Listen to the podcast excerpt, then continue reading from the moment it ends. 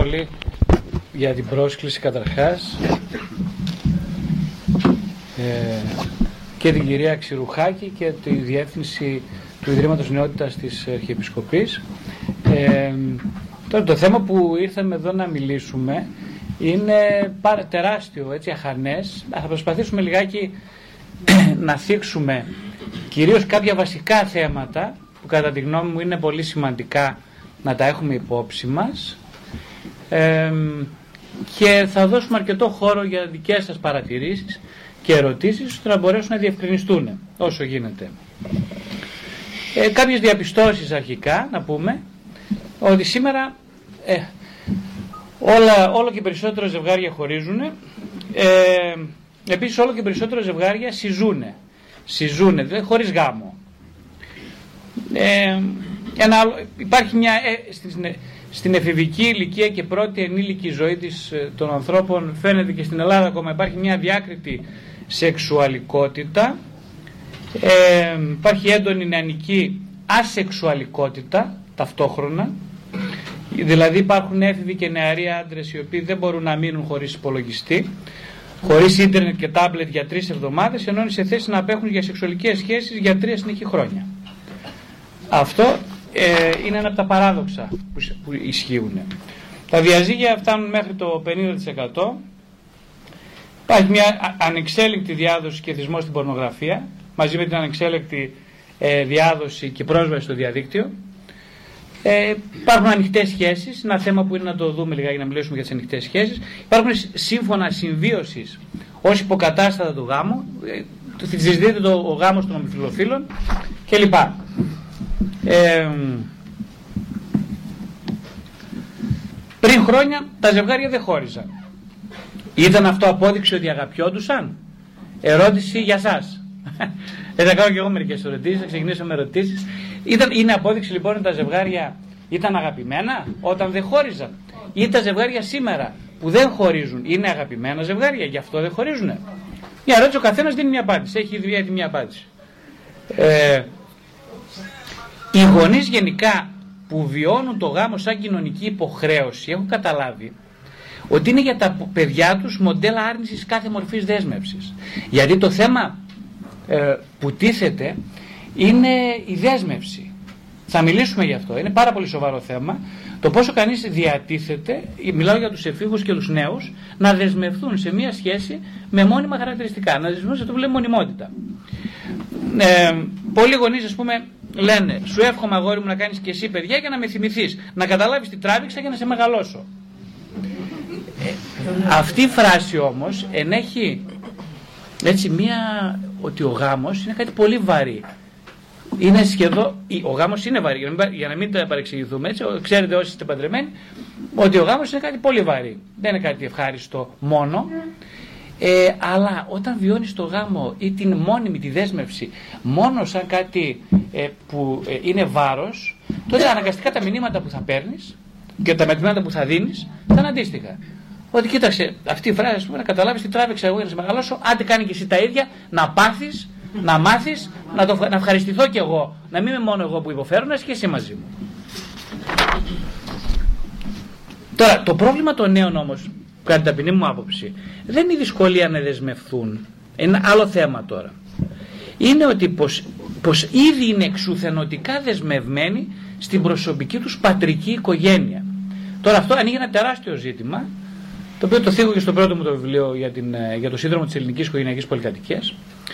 Ε, ξέρετε, είναι σε γνωστό ότι οι μανάδες ας πούμε, απορρίπτουν τις υποψήφιες ε, νύφες. Είναι σαν να λένε επιτρέπεται παιδιά το ερωτικό παιχνίδι, αλλά όχι ο γάμος, που οδηγεί στον αποχωρισμό από την οικογένεια καταγωγής μέχρι εδώ. Αυτό λένε οι μάνες. Το διπλό μήνυμα που περνάνε οι μητέρες. Μην νοιαστείς για μένα, παιδί μου, να παντρευτείς εσύ. Τι και αν πεθάνω εγώ, αφού η ζωή μου χωρίς εσένα δεν θα έχει νόημα.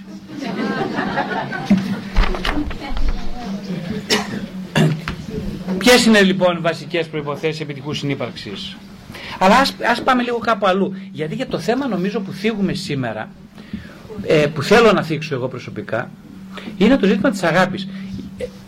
Στην Εκκλησία και σε άλλα πλαίσια είναι πολύ, πολύ δημοφιλές το ζήτημα της αγάπης, όλοι μιλάνε γι' αυτό.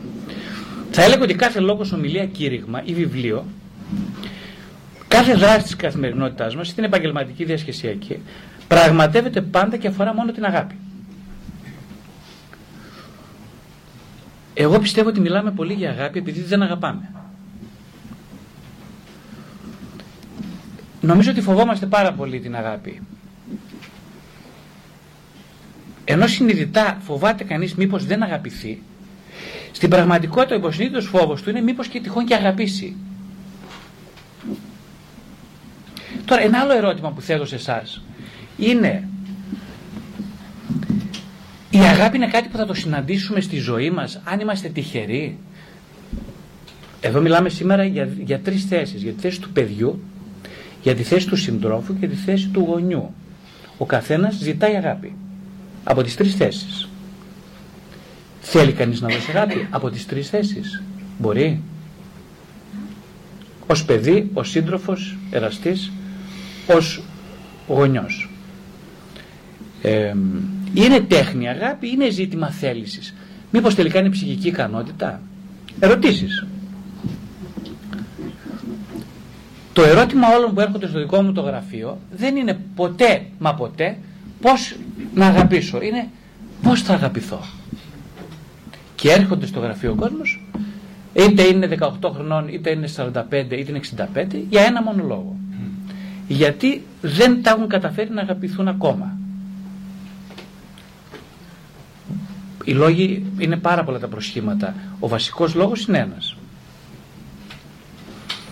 Οι άντρες λοιπόν ποθούν να γίνουν αγαπητοί με το να αποκτήσουν δύναμη. Εξουσία, λεφτά κλπ. Οι γυναίκες με το να γίνουν ελκυστικές. Ή το να μανουβράρουν κάποια μικρότερα μέλη της οικογένειας. Αξιαγάπητος στη σημερινή μας κουλτούρα είναι να, συνδεθεί, να συνδυάζει κανείς τη δημοτικότητα με την ερωτική έλξη. Αυτός νομίζει ότι καρπώνεται και το αγαθό της αγάπης. Το ζήτημα όμως που σας ρωτάω εσάς είναι να βρω το, αντι, το σωστό αντικείμενο, να βρω το σωστό σύντροφο, να βρω το σωστό παιδί που θα μου στείλει ο Θεός ένα καλό παιδί και να λέω ότι είμαι ευλογημένος που έχω ένα καλό παιδί πακό. Είναι να είμαι ένας, ε, πώς το λένε, ένας ε, σύντροφος που έχω βρει την καλή τη γυναίκα, τη μαλακή την, ή ε, το αντίστοιχα έναν άντρα που να, τα έχει όλα και λοιπά και να συμφέρει. Αυτό είναι το ετούμενο, να βρω το σωστό αντικείμενο, παύλα πρόσωπο της αγάπης ή να αναπτύξω μια ψυχική ικανότητα να αγαπώ. Ο πολιτισμός μας απαντά ξεκάθαρα. Η αγάπη είναι μια ωφέλιμη αμοιβαία ανταλλαγή. Έχω ένα προϊόν, το πουλάω και παίρνω πίσω ένα προϊόν που στην καλύτερη περίπτωση είναι εισάξιο αυτού που έχω να διαθέσω. Όταν λένε ο κοσμικό, η κοσμική μετανοητερική κοινωνία αγάπη, εννοεί ακριβώς αυτό. Μια καλή, ανταποδοτική, ε, καταναλωτική συναλλαγή. Επίσης υπάρχει η ψευδέστηση, η παρεξήγηση, δεν υπάρχει κάτι να μάθουμε για την αγάπη, είτε το έχεις είτε το έχεις. Γεννιέσαι δηλαδή, όπως λένε, ε, όπως ο Βελίξ που έπεσε μέσα στη χύτρα, δεν χρειάζεται να κάνει τίποτα άλλο, είναι δυνατός. Μπορώ και αγαπώ. Ε, αυτός μπορεί να αγαπάει, ο άλλος που δεν μπορεί να αγαπάει. Δεν είναι ευλογημένος από το Θεό να αγαπάει, μόνο μερικοί είναι. Ε, Τελικά μιλάμε για την αγάπη ως απάντηση στο πρόβλημα της ανθρώπινης ύπαρξης ή μιλάμε, μιλάμε για μια ανώριμη αγάπη; Ποιο είναι, ποιο είναι το θέμα μας; Στην Ελλάδα συνήθως αναφερόμαστε με βάση την εμπειρία μου στην κακοποιητική εκδοχή της αγάπης που σημαίνει συνεξάρτηση, σημαίνει ένα ατελές περιορισμένο εγώ το οποίο ακόμα δεν έχει αρκετά ολοκληρωθεί και ψάχνει να βρει ένα, οπωσδήποτε ένα συμπλήρωμα για να αισθανθεί λιγότερο ανάπηρο. Υπάρχει μια διαγενειακή ταύτιση με την ανεπάρκεια και με το φόβο της αγάπης. Υπάρχει άλλη παρεξήγηση που λέει ότι όταν δίνεις πάντα χάνεις. Παραχωρείς στερείσαι. Αυτό είναι η βασική αξία σήμερα. Δεν πρέπει να δίνεις, γιατί όσο λιγότερα δίνεις, τόσο καλύτερα, τόσο περισσότερα σου μένουν. Όσο περισσότερα δίνεις, τόσο μένεις φτωχός. Ακόμα να το πάρουμε όμως ισχύει ακριβώς το αντίθετο, ακόμα και στο σεξ. Έτσι, ο άντρας στον έρωτα προσφέρει. Προσφέρει το σπέρμα του, τον εαυτό του. Η γυναίκα πάλι προσφέρεται. Δίνει το άνοιγμά της, το γάλα της, τη ζεστασιά του κορμιού της. Βλέπετε ότι ισχύει ακριβώς το αντίθετο. Όταν κανείς προσφέρεται, επλουτίζει περισσότερο. Το να δίνει προποθέτει πως είσαι πλούσιος. Το να παίρνει συνεχώς προποθέτει ότι είσαι φτωχός. Τι σημαίνει δίνω τον εαυτό μου για μας; Δίνω σημαίνει ότι δίνω ότι είναι ζωντανό μέσα μου. Δίνω τη χαρά μου, το ενδιαφέρον, την κατανόηση, τη γνώση, το χιούμορ, τη θλίψη μου. Ένα βασικό κριτήριο της αγάπης είναι του να μεταβάλεις τον άλλον σε δότη αγάπης. Γιατί ρωτάνε πολύ, ρε παιδί μου, πώς θα ξέρω το παιδί μου το μεγάλο σωστά κλπ. Ε, πώς θα ξέρω. Ε, υπάρχει ένα βασικό κριτήριο, κατά τη γνώμη μου, το οποίο είναι το, το παιδί να γίνει και αυτό ένα ευγενές αγαπητικό πλάσμα που έχει την ανάγκη να δίνει. Έτσι ξέρεις αν έχεις δώσει αγάπη και δεν έχεις δώσει κακέκτυπα της αγάπης.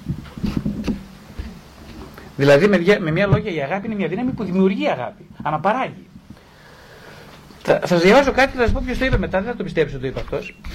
Ε, αν αγαπάς χωρίς να προκαλείς αγάπη, αν δηλαδή η αγάπη δεν φέρνει και στον άλλον την αγάπη, αν καθώς εκφράζεσαι μέσα στη ζωή σου σαν άνθρωπος που αγαπά, δεν γίνεσαι ταυτόχρονα και αγαπημένος, τότε η αγάπη σου είναι ανίκανη, είναι δυστυχία. Αυτό το είπε ο Καρλ Μάρξ.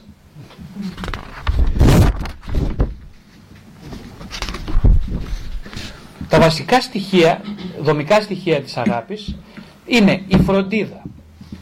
Δηλαδή το ενεργητικό ενδιαφέρον για τη ζωή και την ανάπτυξη αυτού που αγαπάμε. Είναι η ευθύνη. Δεν είναι έξωθεν επιβεβλημένο καθήκον η αγάπη. Είναι η ικανότητα να ανταποκρίνεσαι στις ανάγκες του άλλου. Προσέξτε, χρησιμοποιώ επίτηδες τη λέξη ικανότητα. Δεν είναι δηλαδή μια, ένα συνέστημα, ούτε μια απλή διάθεση κατά την ταπεινή μου άποψη είναι μια μεγάλη ικανότητα και χρειάζεται χτίσιμο. Ο σεβασμός στον άλλον. Η γνώση. Γνώση τώρα, η γνώση τι σημαίνει; Γνώση σημαίνει ότι έχω τόσο ενδιαφέρον για τον εαυτό μου, αλλά ταυτόχρονα φεύγω από τον εαυτό μου, έχω διάθεση να φύγω από αυτό που είμαι για να γνωρίσω τον άλλον, να φτάσω στον πυρήνα του άλλου. Ακούγεται ωραίο αυτό θεωρητικά, αλλά είναι πολύ σκληρό γιατί για να φτάσω να έχω την διάθεση να γνωρίσω στον, τον πυρήνα του άλλου, θα πρέπει να έχει προηγηθεί η διάθεση να αγγίξω τον δικό μου πυρήνα. Και εδώ τα πράγματα αρχίζουν να γίνονται πιο σύνθετα και πολύ πιο δύσκολα. Είναι πολύ πιο απαιτητικό, όπως βλέπω εγώ μέσα στην ψυχοθεραπεία, οι άνθρωποι να αγγίξουν τον εσωτερικό τους πυρήνα. Δηλαδή, να μάθουν ποιοι είναι.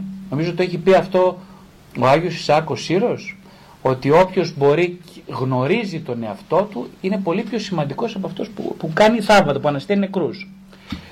Τώρα τι σημαίνει όμως γνωρίζω τον εαυτό μου, είναι τεράστιο θέμα αυτό. Ίσως πούμε μερικές κουβέντες γι' αυτό.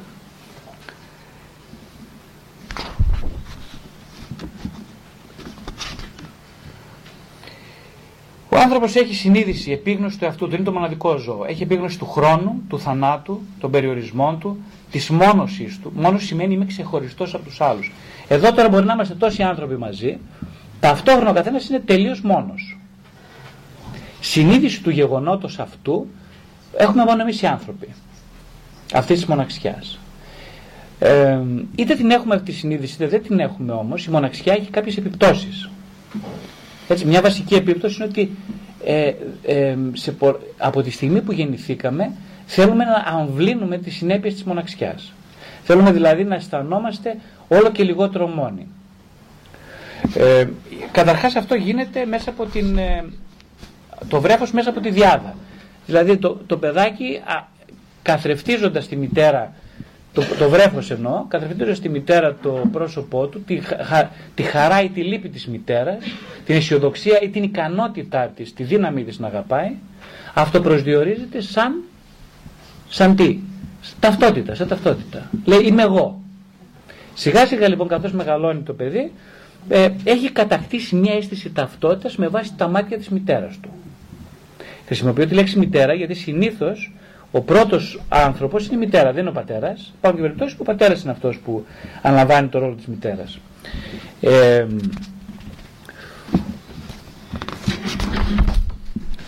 έτσι αναπτύσσεται αυτό που λέμε πρωτογενής ναρκισισμός που λέμε στην ψυχοθεραπεία. Δηλαδή στην πραγματικότητα ε, πρωτογενής ναρκισισμός είναι ότι μόλις γεννιέται ο άνθρωπος δεν μπορεί να καταλάβει, δεν, δεν μπορεί να συλλάβει ότι υπάρχουν και άλλοι άνθρωποι. Ε, γι' αυτόν η μητέρα είναι όλος ο κόσμος. Ε; Όλος ο κόσμος είναι η μητέρα.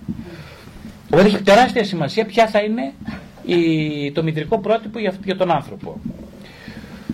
Ε, η μητέρα έχει ένα βασικό δομικό χαρακτηριστικό όσον αφορά την προσφορά αγάπης. Το, αρχιετυπικά ο, ο άνθρωπος περιμένει από μια μητέρα να τον αγαπάει όπως είναι. Έτσι, η Παναγία μας που είναι το, ένα βασικό αρχιετυπικό πρότυπο της, της μητρότητας ε, την αγαπάμε πολύ γιατί έχουμε την πεποίθηση ότι μας αγαπάει μόνο για αυτό που είμαστε. Όχι για αυτό που θέλουν οι άλλοι να είμαστε και δεν είμαστε ακόμα, ούτε για αυτό που πρόκειται να γίνουμε ή αν θα γίνουμε. Μας αγαπάει μόνο ακριβώς για αυτό που είμαστε. Με, με όλη τη δομική μας ατέλεια. Τώρα το πρόβλημα με την ανθρώπινη μητέρα είναι ότι δεν μπορώ να ελέγξω εγώ τη μητρική αγάπη. Σαν βρέφος, σαν παιδί δεν μπορώ να την ελέγξω.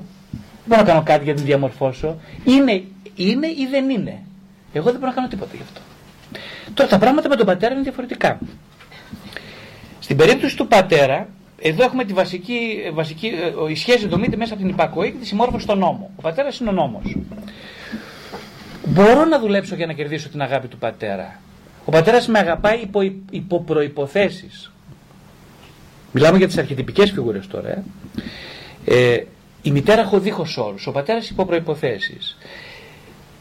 Ποιος είναι ο στόχος για να γίνω να αισθανθώ αγαπημένος στη ζωή μου; Να εσωτερικεύσω τη μητρική με την πατρική, με την πατρική συνείδηση μαζί. Ταυτόχρονα δηλαδή να αισθάνομαι από παιδί αγαπητός για ό,τι είμαι, ακόμα και για τα κουσούρια μου που λέει ο λόγος, γιατί έχω πολλά κουσούρια, για αυτά τα κουσούρια με αγάπησε η μάνα μου. Ε; Ρώτησε κάποτε ο, ο, ο συγχωρεμένος ο, ο Μπουλάς νομίζω, είχε ένα παιδάκι, ήταν άσχημο παιδάκι και είχε μεγάλα αυτιά και ρώτησε την, ε, την, ε, τη μαμά, λέει με χωριδεύω στο σχολείο ρε μαμά γιατί έχω μεγάλα αυτιά. Έχω πράγματι, έχω μεγάλα αυτιά, είμαι άσχημος. Και του λέει μαμά του, ναι παιδί μου, είσαι άσχημος. Αλλά έχεις τόσο ωραία πράγματα πάνω σου κι άλλα. Ακούσε τι ωραία απάντηση. Ποια μητέρας θα του έλεγε αυτό. Ναι, είσαι άσχημος. Καταλάβατε, δεν κοροϊδεύει κανένα. Μια τέτοια μητέρα. Λέει, την, αγγίζει την ουσία. Δεν, δεν κοροϊδεύεται κανείς. Το παιδί δεν κοροϊδεύεται. Του λες λοιπόν, ναι, είσαι αυτό, αλλά έχεις και τόσα άλλα πράγματα που εγώ τα αγαπώ πάρα πολύ πάνω σου. Αυτά γίνονται στον πρώτο χρόνο. Μιλήσαμε για τον πρώτο χρόνο. Στο δεύτερο χρόνο και στον τρίτο χρόνο της ζωής, είναι το παιδάκι θέλει να πει: Έχω δικό μου θέλω. Είμαι ξεχωριστός και από τη μάνα μου και τον πατέρα μου σιγά σιγά. Αρχίζει τώρα σιγά σιγά η δουλειά με το θέλω να αισθανθώ αυθύπαρκτος, ανεξάρτητος, αυτόνομος. Σιγά σιγά αυτό, αυτή η ανάγκη για κινητικότητα, για φαντασία, για ανάληψη ρόλων, για περιέργεια, για πολυλογία, για βία, επιθετικότητα, έτσι είναι μια έκφραση αυτονόμησης. Το παιδάκι μεγαλώντας θέλει να αυτονομηθεί με αυτόν τον τρόπο. Ε, από ηλικία 8 έως 10 χρονών τα παιδιά θέλουν να τα αγαπάμε για ό,τι είναι. Μπαίνοντας όμως στην εφηβεία, αρχίζουν σιγά σιγά τα παιδιά να θέλουν να αγαπιούνται επειδή το αξίζουν. Όχι επειδή είναι αυτό που είναι. Νηπιακή αγάπη σημαίνει αγαπώ γιατί αγαπιέμαι. Η ενήλικη αγάπη πιο όρημη είναι αγαπιέμαι γιατί αγαπώ.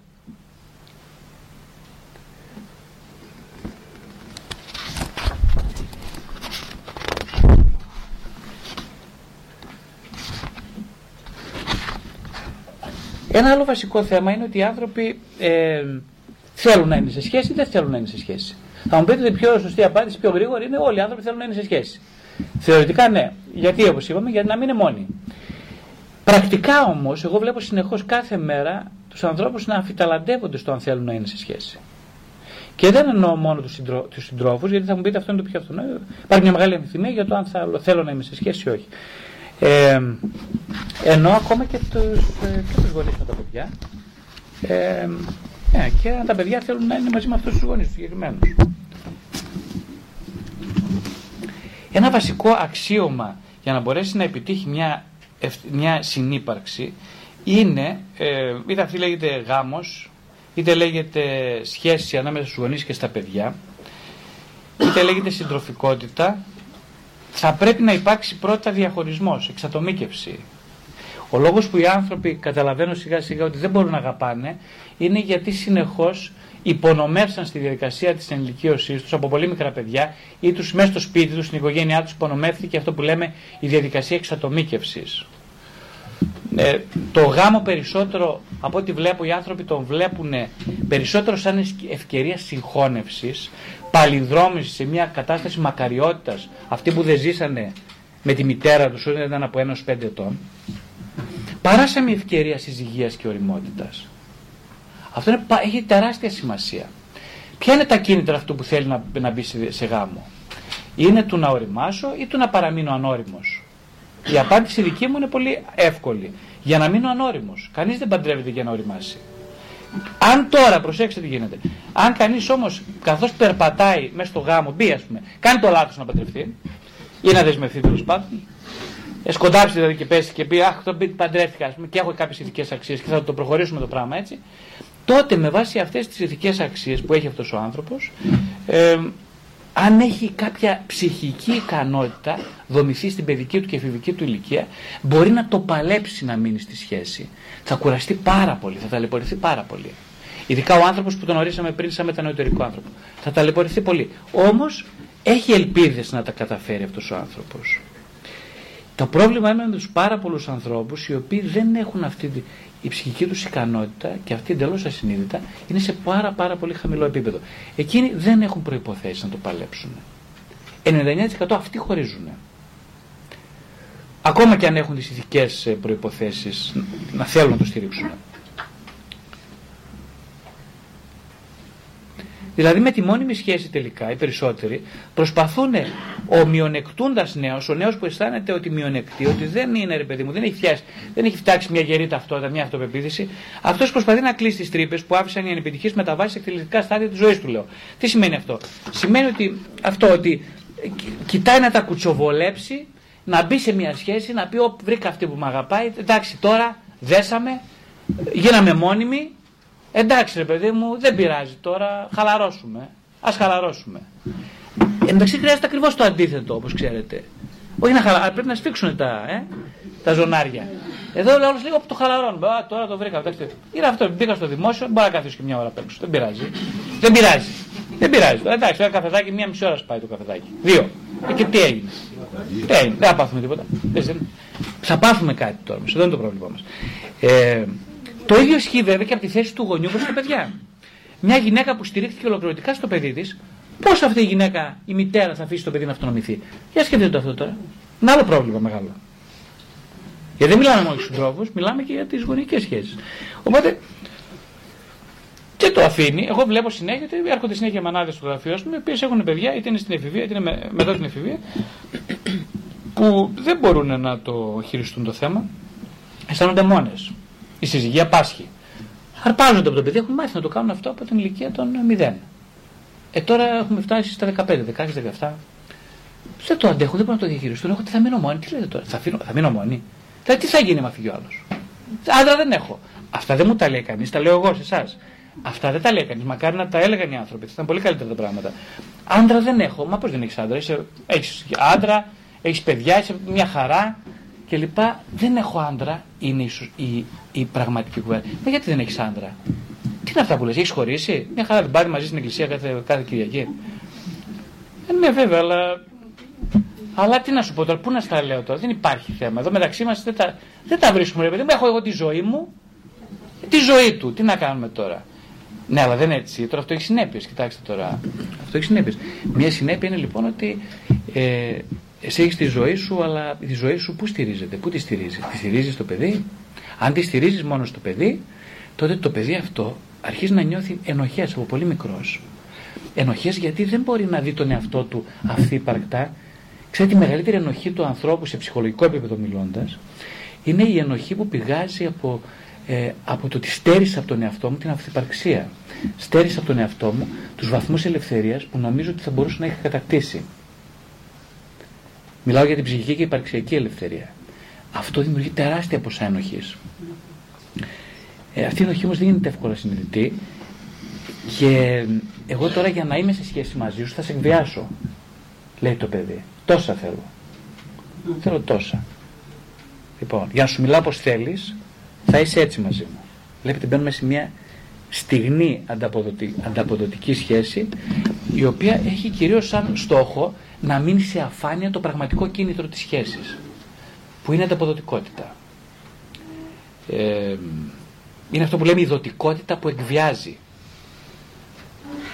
Λέει μαμά, μην ανησυχείς αγόρι μου, εγώ θα αναλάβω όλες τις, δικές σου, τις δικές σου ενήλικες υποχρεώσεις. Μαγείρεμα, καθάρισμα, τράπεζες, εφορία, πλυντήριο, σιδέρωμα. Θα μεγαλώσω το παιδί σου. Θα είμαι φίλης σου, ψυχολόγος σου, νταντάς σου, όλα εγώ τζάμπα. Τζάμπα, δωρεάν. Μα τι, ποιος θα δει μια τέτοια προσφορά; Εγώ δεν την αρνούμε. Δεν μου την έχουν κάνει, αλλά λέω μου την κάνει κανεί την προσφορά, δεν, δεν αρνούμε με τίποτα. Θα πω ναι και εγώ. Αυτή η προσφορά όμως, ξέρετε, έχει τεράστιο αντίτιμο. Τεράστιο. Ε, είναι αυτό που έδωσε όλο στην ψυχή του στο διάβολο που λένε την έδωσε στην ψυχή. Αυτό είναι ακριβώς. Τόσο τέτοιο αντίτιμο. Φρικτό αντίτιμο και θα πλέον το πληρώσει κανείς μέχρι το τέλος. Εκτός αν ξυπνήσει στην πορεία.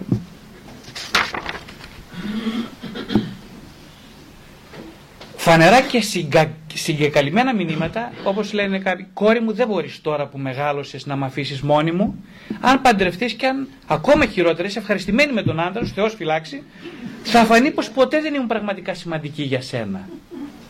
Αυτό είναι μια φράση που τη βγάζω εγώ σαν αποτέλεσμα της εμπειρίας δουλεύοντας με ανθρώπους. Ποτέ κανείς δεν μου θα το πει αυτό έτσι όπως το λέω. Όμως αυτό είναι το συμπέρασμα. Ένας αιμομικτικός πατέρας θα πει: Όλοι οι άντρες το μόνο που θέλουν από σένα, κορίτσι μα, να σε βάλουν κάτω. Να σε στύψουν και μετά να σε πετάξουν. Κορίτσι μου, εγώ είμαι εδώ για σένα. Μόνο εγώ. Μόνο εγώ σε αγαπάω. Άλλα διπλά μηνύματα στην οικογένεια. Γίνε επιτυχημένος να με κάνεις και εμένα ευτυχισμένο. Αλλά όχι τόσο πολύ επιτυχημένος ώστε να με αφήσεις ξοπίσω. Τόσο όσο. Ε, προσέξτε. Με διάκριση. Ένα συμπέρασμα άλλο που έχω βγάλει δουλεύοντας με ανθρώπους είναι ότι το μεγαλύτερο βάρος που σηκώνει τελικά ένα παιδί είναι η ζωή που δεν έζησε ο πατέρας και η μητέρα του. Προσέξτε για να μην γίνει παρεξήγηση πάνω σε αυτό. Δεν εννοώ μια ζωή με γκλέντια από εδώ και από εκεί. Δεν εννοώ αυτό η ζωή που δεν έζησε. Οι άνθρωποι να ακούνε ζήσε τη ζωή σου, νομίζουν να παίξει χήμα ρε παιδί μου και όποιο πάρει ο χάρος. Δεν εννοώ αυτό. Δεν εννοώ αυτό. Όταν λέω ζήσε τη ζωή σου εννοώ να συνειδητοποιήσεις τελικά ποιος είσαι. Είσαι αυτός που πάντα ήθελαν οι άλλοι από σένα να είσαι; Είσαι αυτός που έχει κάποιες σκιώδεις πλευρές τις οποίες προσεγγίζεις σιγά σιγά; Είσαι ένας άνθρωπος με τι θέλω στη ζωή σου; Τα έχεις προσεγγίσει αυτά θέλω ή, στο, ή στο, με το πρόσχημα κάποιας νομιμότητας, νομιμοφροσύνης ή, ε, ή, ή ηθικότητας έχεις καταμποντήσει την πιο δυναμική πλευρά σου που θα σε έκανε χαρούμενο; Η χαρά είναι μια ένθεη κατάσταση δεν είναι μια κατάσταση κοσμική, αλλά κανείς είναι καλό κάποτε να ξεκινήσει από την κοσμική χαρά για να πάει σε μια ένθεη χαρά. Οι άνθρωποι που καταπνίγουν την κοσμική χαρά, η εμπειρία μου λέει ότι δεν έχουν τις προϋποθέσεις για την ένθεη κατάσταση. Και όταν λέω κοσμική χαρά, για να μην παρεξηγηθώ πάλι, εννοώ τη χαρά που πηγάζει από την αυτοδημιουργία, από την, από την ανεξαρτησία από το οικογενειακό περιβάλλον από το να τα βροντίξω με τους γονείς μου αν χρειαστεί και να πω κάντε εσείς τη ζωή σας και εγώ θα κάνω τη ζωή μου. Δεν είμαι υποχρεωμένος να τηρώ δεσμεύσεις απέναντί σας, είμαι υποχρεωμένος να τηρώ δεσμεύσεις στην οικογένεια που θα κάνω. Αυτό εννοώ κοσμική χαρά, ε.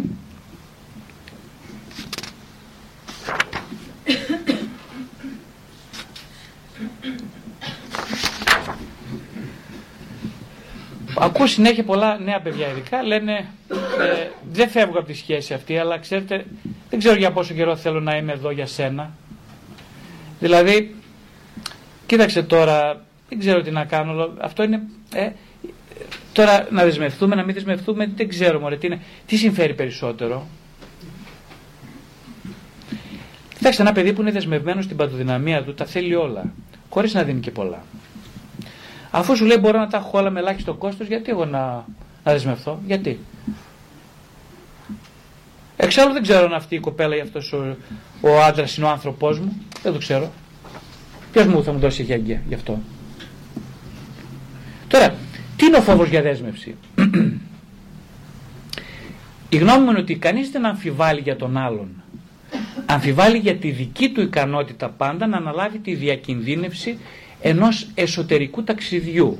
Τι σημαίνει πρακτικά; Σημαίνει ότι αν κανείς αποφασίσει να δεσμευθεί σε μια σχέση ζωής, τότε 90% να μην πω 99% θα δεσμευθεί να βιώσει και τραυματικά την οικογένεια της καταγωγής του. Πώς θα γίνει αυτό; Μέσα από τις μνήμες, τις συγκρούσεις που αναπαράγονται και ανασύρονται από τις διαπλοκές της καθημερινότητας με τον σύντροφό του και τα παιδιά του.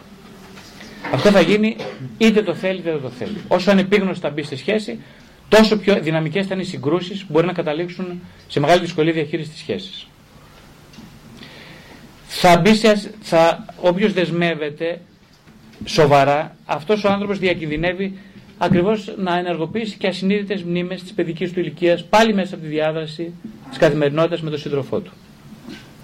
Στην αποκάλυψη των εκκρεμωτήτων του σε σχέση με τα εξελικτικά ζάρια της ψυχικής ανάπτυξης. Δηλαδή, αυτό που λέγαμε πριν, ότι αν δεσμευτείς σε σχέση, παντρευτείς με μαθηματική ακρίβεια αργά ή γρήγορα, θα δεις που χόλενε, που δεν έχεις ολοκληρώσει την παιδική σου ηλικία.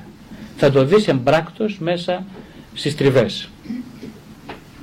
Θα αρχίζεις να έχεις πρόσβαση σε σκιώδη συναισθήματα, σε συναισθήματα δικά σου τα οποία δεν θα ήθελες να τα έχεις, σε μεγάλο φόβο, σε θυμό, απελπισία, στη επιθετικότητα που την καταπίεσε όταν ήσουν μικρός, για να είσαι καλό παιδί, στην ανάγκη σου για συγχώνευση που δεν εκπληρώθηκε στα παιδικά σου χρόνια, στο μεγάλο τρόμο του αποχωρισμού σου, που ούτε αυτός βιώθηκε, ούτε συνειδητοποιήθηκε στη σχέση σου με τους γονείς σου. Τέλος θα διακινδυνεύσεις να ολοκληρώσεις τις εκκρεμότητές σου ε, και τελικά να οδηγηθείς στο τελικό αποχωρισμό, στο βιολογικό θάνατο. Ένα, ε, έχω, έχω συνειδητοποιήσει ότι οι άνθρωποι συνεχώς ε, διατηρούν εκκρεμότητες και ενδοψυχικές, δηλαδή μες στην ψυχή, αλλά και διαπροσωπικές για ένα λόγο. Γιατί α, όταν τελειώσουν οι εκκρεμότητες, ξέρετε, κάποιος πεθαίνει μετά. Αυτό είναι στο συνείδητο. Δηλαδή δεν τελειώνουν οι εκκρεμότητες, εδώ στο Θεό δεν τελειώνουν. Έχουμε πάρα πολλές. Αλλά υπάρχει μια συνείδητη πεποίθηση ότι αν τελειώσουν όλα. Ε, οι άνθρωποι είναι πολύ άνοχοι, φοβούνται τη χαρά η χαρά, η πολύ ένθιη χαρά, είναι θάνατος. Ταυτίζεται στο ασυνείδητο με το θάνατο. Δεν αντέχουν οι άνθρωποι τα μεγάλα ποσά χαράς. Όπως δεν αντέχουν και το Θεό. Γιατί ο Θεός είναι η απόλυτη χαρά. Δεν αντέχουν τόση χαρά οι άνθρωποι. Και επειδή δεν την αντέχουν, γι' αυτό συνεχώς χτίζουν εκκρεμότητες.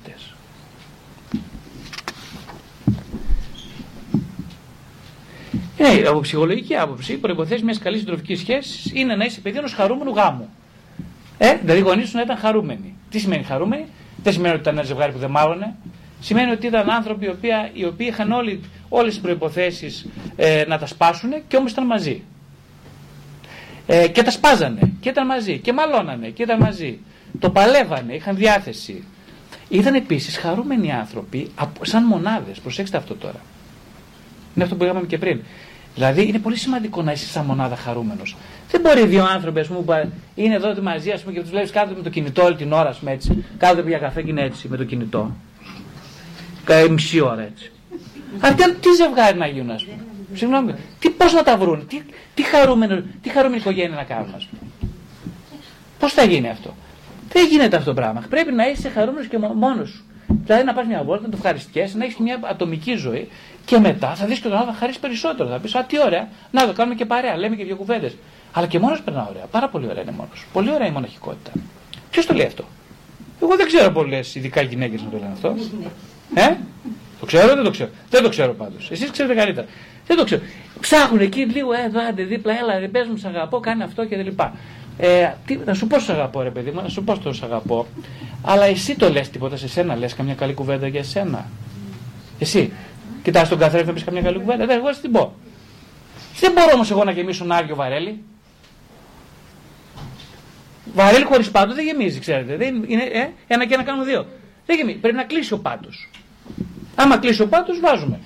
Και άμα κλείσει ο πάτο, λέμε και κάνα αγαπώ στον εαυτό μας. Δεν χρειάζεται να μας τα πούνε ο σύζυγος ή η σύζυγος. Ναι, οι άνθρωποι που πάνε καλά συνήθως έχουν κοινές αξιακές προτεραιότητες, έχουν κοινούς στόχους και σκοπούς ζωής και έχουν αντίστοιχα βιώματα τελικά, συναισθηματικές καταγραφές. Άνθρωποι δηλαδή με συμπληρωματικά περιβάλλοντα στη ζωή τους, τα πάνε καλά. Άνθρωποι που έχουν κοινό ασυνείδητο, τα πάνε καλά. Ε, αυτό ναι, σημαίνει δηλαδή ότι αυτό που λέγαμε ότι να έχουν, να έχουν τώρα αυτό είναι μεγάλο θέμα, είναι τεράστιο για να το συζητήσουμε εδώ. Ε, όταν λέω κοινός συνείδητο εννοώ αυτό, κοινές, όχι κοινές μνήμες, είναι και κοινές μνήμες ε, και υπάρχουν κάποιοι απροσδιόριστοι παράγοντες από, από, το συνειδητό εγώ, οι οποίοι είναι καταγεγραμμένοι σε πάρα πολύ πρώιμη ηλικία. Αυτοί οι παράγοντες, έχω παρατηρήσει ότι όταν είναι κοινοί σε ανθρώπους ή συμπληρωματικοί, δηλαδή αυτό που λέμε συμμετρικοί ή συμπληρωματικοί, τα ζευγάρια αυτά τείνουν να θέλουν να είναι μαζί ε, και να το παλεύουν μέχρι το τέλος. Άνθρωποι που δεν έχουν κοινές καταγραφές καθόλου, ε, δεν έχουν καταγραφεί στο ασυνείδητο δηλαδή κοινά ή παρόμοια ή συμπληρωματικά βιώματα, αυτοί οι άνθρωποι πρώτα απ' όλα δεν ερωτεύονται, δεν, μπορούν, δεν βρίσκουν μια, αυτό που λέμε η διαπροσωπική ελκυστικότητα είναι πολύ χαμηλά, δεν, μπαίνουν, δεν συνάπτουν μια σχέση που θα οδηγήσει μια μόνιμη δέσμευση, αλλά και αν το κάνουν παρεπιπτόντως, δεν θα κρατήσει για πολύ. Ε, ε βασικό επίπεδο λοιπόν για να πάει καλά ένας, μια συντροφική σχέση είναι το κοινό επίπεδο ψυχικής οριμότητας. Δηλαδή να υπάρχουν κάποιες βασικές γραμμές που ταιριάζουν. Αυτό είναι το επίπεδο αυτονόμησης των δύο ανθρώπων. Επίπεδο αυτονόμησης από ποιον; Από τη συμβιωτική μητρική σχέση. Δηλαδή, ποια είναι ακριβώς το επίπεδο αυτονόμησης της, της, της κοπέλας και του άντρα από την οικογένεια καταγωγής; Άνθρωποι που έχουν, έχουν πρόβλημα στην ε, στην, ε, στην, στον αποχωρισμό από την οικογένεια καταγωγής συνάπτουν σχέσεις, προβληματικές μεν, αλλά σχέσεις που έχουν μεγάλη πιθανότητα για δέσμευση και, να και προχώρημα. Με προβλήματα όμως πολλά. Ε, επίπεδο αυτονόμησης από τη διάδα των γονέων. Έχουν κλείσει με κάποιο καλό και παρόμοιο τρόπο τον κύκλο της εφηβείας. Έχουν παρόμοια και ομαλά εισαχθεί στην πρώτη ηλικίωση. 18 με 25. Άνθρωποι επίσης που έχουν ευχαριστιακή βίωση τη μονάδα, δηλαδή τη μοναχικότητα, αυτό που λέγαμε, που απολαμβάνουν τη μοναχικότητά τους. Ο γάμος δεν μπορεί να αναστήσει δύο πεθαμένους. Ποτέ. Ε; Ε, η επιλογή συντρόφου θέλει πολλές ώρες προετοιμασίας. Δεν είναι αυτονόητη ούτε μια ικανότητα που κατακτιέται. Ε, βέβαια η αλήθεια είναι, όπως είπαμε, ότι οι, οι προϋποθέσεις χτίζονται από πολύ πολύ μικρά παιδάκια, από πολύ μικρή ηλικία. Χρειάζεται μεγάλη επένδυση ψυχικής ενέργειας στο να γίνεις αυτός ή αυτή που ο ιδανικός σου σύντροφος θέλει να επιλέξει. Κανείς δεν το ψάχνει αυτό. Όλοι κοιτάνε να γίνουν, να βρουν το καλό αντικείμενο. Ε; Να βρω το κελεπούρι που λέμε. Αλλά εγώ να μην γίνω κελεπούρι. Ε, εσύ πρέπει να γίνεις κελεπούρι. Εγώ να γίνω το κελεπούρι για να θείς εσύ ο απέναντι και να πεις ό,τι και λεπορείστε, ρε Γρηγόρη, έλα να σε πάρω. Αλλά εγώ πρέπει να χτίσω αυτές τις προποθέσει. Αυτό δεν το, δεν το σκέφτονται αρκετά οι άνθρωποι. να είσαι ευχαριστημένος με τον εαυτό σου. Οι καλύτεροι γάμοι είναι γάμοι οι οποίοι ξεκίνησαν με τις προποθέσει αυτές. Δηλαδή, είμαι ευχαριστημένος με τη ζωή. Έχω μια ευχαριστιακή τοποθέτηση απέναντι στη ζωή και στη μοναχικότητα. Και έτσι πάμε καλά. Αυτογνωσία τι σημαίνει; Αυτογνωσία σημαίνει να έχω μια βούληση και ψυχική επεξεργασία του παρελθόντος μου, όχι για να το μυρικάσω και για να το εμέσω, όχι. Το παρελθόν εννοώ για να μπορέσω να συμβιλιωθώ μαζί του και να το υπερβώ επειδή αρχίζω να το αποδέχομαι. Αυτό σημαίνει. Να ξέρω ποιος είμαι, ποιες είναι οι δικές μου αστοχίες, ποια είναι τα ατού και τα μειονεκτήματά μου, Ποιος θέλω να γίνω εκτός από αυτό που θέλω οι άλλοι να γίνουν, ε, εκτός από αυτό που θέλουν οι άλλοι από μένα να γίνω, εγώ ποιος θέλω να είμαι.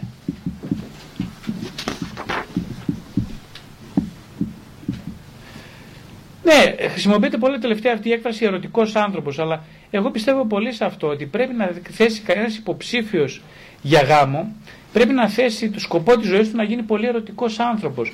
Ε, Χωρίς να αποκλειβεύει την έννοια της σεξουαλικότητας, αλλά μιλώντας λιγότερο για τη σεξουαλικότητα. Ε, όταν λέω ερωτικός εννοώ ένας επιθυμητικός άνθρωπος, ένας άνθρωπος που είναι σε επαφή με την επιθυμία για ζωή, η οποία έχει πάρα πολλές συνιστώσεις και πάρα πολλές εκφάνσεις. Ε, Ένας άνθρωπος που είναι χαρούμενος όπως οι Άγιοι με το παραμικρό. Ε, οι Άγιοι του καιρού μας είναι άνθρωποι που ευχαριστούν για το παραμικρό. Ε, αυτό σημαίνει ερωτικός άνθρωπος. Όπου διαβάζουν Άγιο Πορφύριο, ας πούμε, καταλαβαίνουν τι σημαίνει βαθιά ερωτικός άνθρωπος. Δεν χρειάζεται να διαβάσει κάτι άλλο. Ε, να βιώνει κανείς τα συναισθήματα στην πληρότητά του και έτσι ακριβώς να φεύγει από την ατομικότητά του και πάει στον άλλο γιατί εδώ γέμισε από εδώ, δεν θέλει κάτι άλλο. Θα πάω τώρα σε σένα που είσαι απέναντι. Ε, σου χρωστάω, χρωστάω πολύ ευγνωμοσύνη στο Θεό, χρωστάω ευγνωμοσύνη σε σένα, στη μάνα μου, στο, στο γιο μου, στο παιδί μου, στη οικογένεια μου. Οπότε τι θα κάνω, ξεχυλίζει αυτή η ευγνωμοσύνη. Πού θα τη δώσω, έλα κοντά μου να τη δώσω και σε άλλους. Αυτό σημαίνει, αυτό σημαίνει ε, χαρούμενος με το παραμικρό. Ε, εκφραστικοί άνθρωποι, εκφράζουν τα συναισθήματά τους. Και άνθρωποι που είναι επιδεκτικοί στη ματέωση και την περιπέτεια. Δεν τα θέλουν όλα τακτοποιημένα και καλά, σώνει και καλά. Ε, Επίσης, συνειδητή διάθεση φροντίδας και καλλιέργειας τη εγκύτητας. Η εγκύτητα είναι κάτι που χτίζεται σιγά σιγά, αλλά θέλει και προσπάθεια. Δεν γίνεται έτσι. Εντάξει, οι άνθρωποι φοβούνται, βλέπετε, φοβούνται την ψυχοθεραπεία, φοβούνται τις κοντινές σχέσεις, φοβούνται τα κοντινά πράγματα. Γιατί τα φοβούνται, γιατί ε, άμα εγώ τώρα έρθω κοντά σου, μετά πρέπει και αν εσύ πεθάνεις ή αν με αφήσεις, εγώ θα μείνω μόνος. Ε, δεν θέλω να είμαι μόνος. Άσε καλύτερα να είμαι μόνος. Άσε καλύτερα, μην τα βρούμε. Άσε να χωρίσουμε από την αρχή. Τώρα που δεν έχω αναπτύξει και πολλά για σένα. Άσε να τελειώνουμε πριν αρχίσουμε. Καλύτερα, άντε, τελείωνε. Δεν το λένε έτσι που τα λέω, τα λέω έτσι, τα λέω πιο απλά. Δεν τα λένε έτσι άνθρωποι. Ε, Επίσης, να μην έχεις την αίσθηση πως είσαι με τον άλλον επειδή το συμπονάς ή το λυπάσαι. Όχι ελεημοσύνη. Κανείς δεν θέλει ελεημοσύνη. Δεν θέλεις στη σχέση ελεημοσύνη. Προσέξτε. Πολύ σοβαρό αυτό, γιατί το ακούω πολύ συχνά. Δεν θέλει ελεημοσύνη. Όχι. Δεν είμαι ο πολυέλαιο κύριος εγώ. Δεν είμαι. Όχι. Έχω πο, πο, πολλές παρασάγγε. Δισεκατομμύρια χιλιάδες χιλιόμετρα για να φτάσω σε, αυτή την, σε αυτό το έλεος. Άρα, ας το έλεος ήσυχο. Μάσε για ποιο λόγο είσαι μαζί με τον άλλον. Να είσαι λίγο σκληρός με τον εαυτό σου. Για ποιο λόγο είσαι. Τι θέλεις. Θα ήταν πολύ καλύτερα τα πράγματα αν εγώ ήξερα γιατί είμαι μαζί σου σε σχέση. Και ας, δεν ήταν, και ας μην ήταν τόσο καλό, οι προθέσεις μας μην ήταν καθόλου καλές για σένα. Δεν ξέρω όμως, δεν έχω ιδέα. Εγώ νομίζω ότι σε αγαπάω. Ε, δεν τελειώνει εκεί όμως, εκεί αρχίζουν τα πράγματα.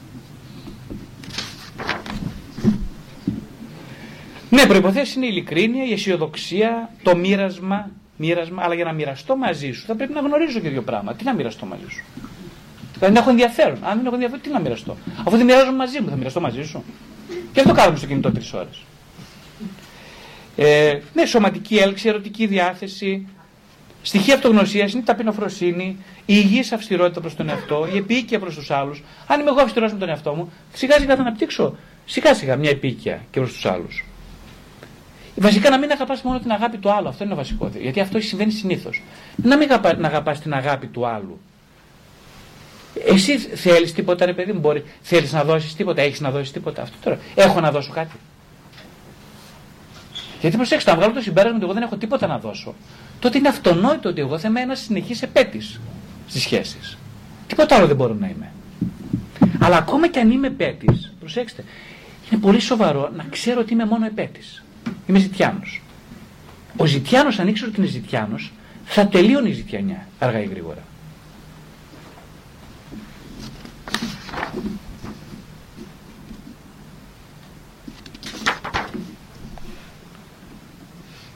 Αν θέλεις να κάνεις μια ζεστή συντροφική σχέση, πρώτα απ' όλα χρειάζεται να υπερβείς το μαθημένο σου ρόλο. Εσύ μπαίνεις σε σχέση γιατί θέλεις να είσαι ο προστάτης, αντί είσαι το θύμα, ή είσαι ο θεραπευτής. Αν είσαι από αυτά, αν όμως με αυτά τα τρία δεν μπορεί να μπεις σε μια υγιή σχέση, δεν υπάρχει πιθανότητα. Ξέρεις ότι είσαι, πότε είσαι, μπαίνεις σε αυτούς τους ρόλους. Είναι κάτι που χρειάζεται να δεις.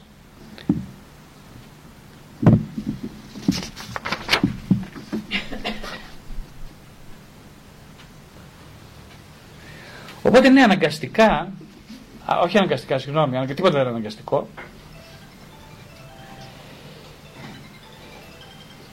Είναι φυσικό να αναζητάς τελικά τον, το οικείο σου, τον οικείο σύντροφό σου, κάτι που σου μοιάζει. Όμως τελικά ε, χρειάζεται να μάθεις να ζητάς και κάτι διαφορετικό. Δηλαδή να ψάχνεις το νέο, αυτό που θα σε εντεντώσει να γίνεις αυτό που θέλεις. Αυτό ισχύει και για τους, τη σχέση των γονιών με τα παιδιά. Τα παιδιά είναι πάρα πολύ μεγάλο σχολείο. Είναι στο μεγαλύτερο σχολείο για τους γονείς. Για να φτάσει κανείς να γίνει γονιός όμως, η εμπειρία λέει ότι πρέπει πρώτα να κλείσει ο κύκλος του παιδιού, δηλαδή σαν παιδί να έχει κανείς πληρωθεί ψυχικό, υπαρξιακά, να έχει πληρωθεί. Τότε μπορεί να φύγει και να πάει στη διάδα που είναι η συντροφικότητα. Τότε μπορεί να φύγει, πραγματικά, ουσιαστικά, αποτελεσματικά, να φύγει, να πάει στη διαδικότητα. Και από εκεί από τη διαδικότητα, όταν ευχαριστήσει τη διαδικότητα, σταθεί πληρωμένος μες στη διαδικότητα, τότε πάμε στην τριαδικότητα. Η τριαδικότητα είναι το σύστημα των τριών. Ε; Είναι δηλαδή μπαμπάς, παιδί, μαμά. Τότε θα γίνει γονιός. Αν δεν κλείσει ένας κύκλος, η μονάδα, η διάδα, δεν, δεν, δεν πάμε στην τριάδα. Πάμε υπό πάρα πολύ ελλειπείς προποθέσει στην τριάδα. Και εκεί είναι δύσκολα τα πράγματα. Ότι πρέπει να κλείνουν οι κύκλοι.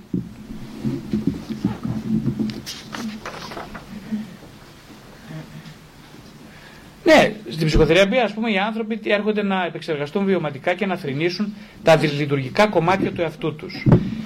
Ε, είναι να τα ανακαλύψουν και να τα θρυνήσουν. Θρυνήσουν σημαίνει πενθώ. Δηλαδή, εγώ δεν αρκεί μόνο να, να δω ποιος είμαι, είναι και να πενθήσω για, όλο, για τα τραύματά μου, έτσι. Ε, πενθώντας για τα τραύματά μου, τα τραύματά μου πάνε στην άκρη. Ξέρετε, όπως ε, με τους νεκρούς. Χρειάζεται να περάσει περίοδος του πένθους.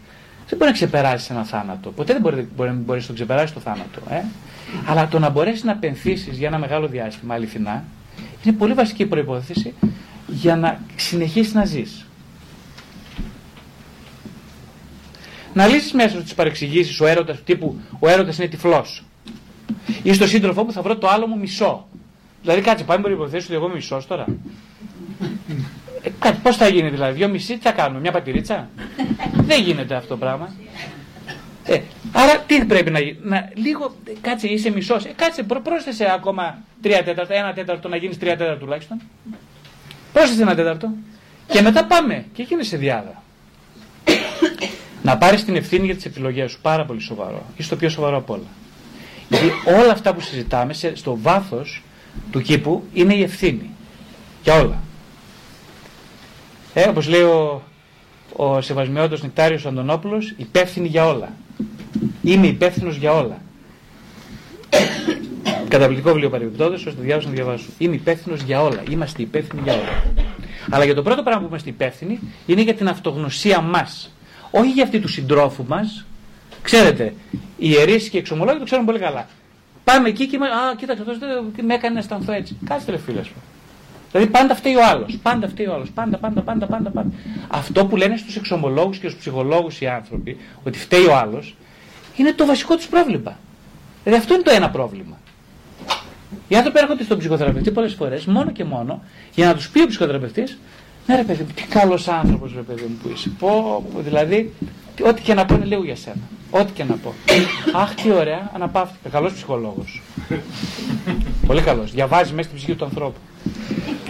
Ε, Καταλάβατε, δεν είναι όμως το θέμα αυτό. Πώς θα θεραπευτεί ο άνθρωπος. Ο άνθρωπο θεραπεύεται όταν σκύψει προς τα μέσα και μέσα έχει πολύ βόρβορο, πολύ βρωμιά, πολύ ακαθαρσία. Αυτήν κανένας δεν θέλει να τη δει. Γι' αυτό πάει στον άλλον, γι' αυτό φταίει ο σύζυγός μου πάντα ή η σύντροφός μου. Γι' αυτό. Μόνο γι' αυτό. Ποιος είμαι σήμερα; Ποιος μπορεί να απαντήσει την ερώτηση; Ποιος είμαι σήμερα; Ποιος είναι για μένα ο ιδανικός εαυτός; Προσέξτε, όχι σύντροφος. Όχι σύντροφος. Εαυτό. Ποιος μετά ποιος είναι ο ιδανικός σύντροφος; Ποιος είναι ο ιδανικός; Ποια καθημερινότητα εγώ θέλω να ζήσω; Αν δεν απαντήσω αυτήν την ερώτηση, εγώ δεν πρόκειται να βρω σύντροφο. Ποιο ήταν το αρχικό συμβόλαιο της σχέσης μου; Εγώ παντρεύτηκα πριν από 20 χρόνια. Ποιο ήταν το τότε συμβόλαιο που έκανα; Προσέξτε. Τα συμβόλαια αλλάζουν. Χρειάζεται ένας παντρεμένος άνθρωπος να επαναπροσδιορίσει συνεχώς το συμβόλαιο. Αυτό δεν είναι τόσο απλό το λέω εγώ τώρα. Πολύ δύσκολο. Θέλει μια συνεχή ψυχική εγρήγορση. Μια συνεχή επικοινωνία. Αλλάζουν οι άνθρωποι συνεχώς. Αλλάζουν τα συμβόλαια, αλλάζουν οι σχέσεις. Ποιες αλλαγές χρειάζεται να γίνουν για να συνεχίσουν να είμαι με τον ίδιο άνθρωπο; Πώς οραματίζομαι με λεπτομέρειες και το ατομικό μου μέλλον, γιατί κακά τα ψέματα, ακόμα και έμεινε στο γάμο, είμαι άτομο. Αυτό που είπαμε, είμαι και, έχω τη μοναχικότητά μου, έχω και την ιδιότητά μου. Την ιδιωτικότητά μου. Είμαι άτομο. Και μετά πώς σχετίζομαι, πώς θέλω να σχετιστώ με τον άλλον, ποιο είναι το σχεσιακό μου μέλλον, τι περιμένω εγώ από τη γυναίκα μου, τι περιμένει η γυναίκα μου από μένα, πώς μας ονειρεύεται, μας ονειρευόμαστε να είμαστε μετά από 10 χρόνια, πρώτο εδώ σαν ζούμε, πώς ονειρευόμαστε. Είναι σοβαρές ερωτήσεις, πρέπει να απαντηθούν. Αυτά σας κούρασα, συγγνώμη σας κούρασα. Πάμε αμέσως στον πατέρα Αντώνη και μετά στις ερωτήσεις σας.